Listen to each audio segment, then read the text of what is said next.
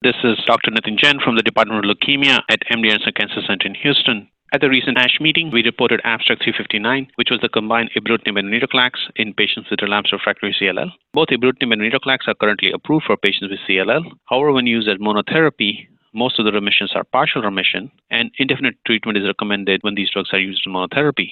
Based on the Murano study, venetoclax plus rituximab was recently approved for relapsed refractory CLL as a time-limited therapy. We had initiated a combination of these two drugs, ibrutinib and venetoclax, two oral agents, as a non-chemotherapy approach for patients with CLL because of non-overlapping mechanism of action and non-overlapping toxicity profile. So we initiated this trial with ibrutinib and venetoclax in relapsed refractory CLL, patients who need treatment criteria. Patients received ibrutinib for three months at 420 milligram once daily standard dose followed by addition of venetoclax, starting at 20 milligrams daily, going up to the target dose of 400 milligrams daily. Combination therapy was given for a total of 24 cycles of the treatment. And if the bone marrow was positive for MRD at 24 cycles, patients could continue ibrutinib. We enrolled 80 patients between July 2016 and August of 28. One patient was later reclassified as splenic marginal zone lymphoma and was excluded. So the 79 patients, five patients came off study during the ibrutinib monotherapy, and the remaining 74 patients initiated the combination therapy. The median follow-up is 27 months. The median age of the study group was 61 year,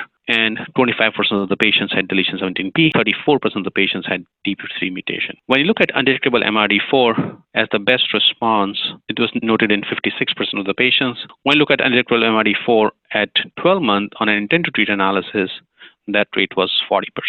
So overall, this data again suggests that you can achieve high rate of undetectable MRD with a non-chemotherapy approach for this patient population. When we look at the pretreatment characteristics, it appears the responses were occurring across all genetic subgroups, including DEL17P, DEL11Q, patients with unmutated V gene, or patients with NOTCH1 and SF3B1 mutations.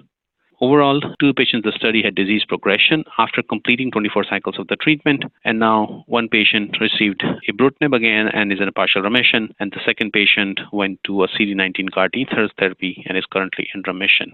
So this study has completed accrual. We're continuing to monitor these patients for long-term safety and efficacy. And again, one of the toxicities, which was neutropenia, was seen in 43% of the patients. So if you're using this combination, you need to be aware of frequent CBC monitoring and the use of growth factor support for these patients. And there are several studies which are ongoing, both actually in the frontline and the relapse setting, combining these two agents together. And these studies will help further define the role of this combination in CLL.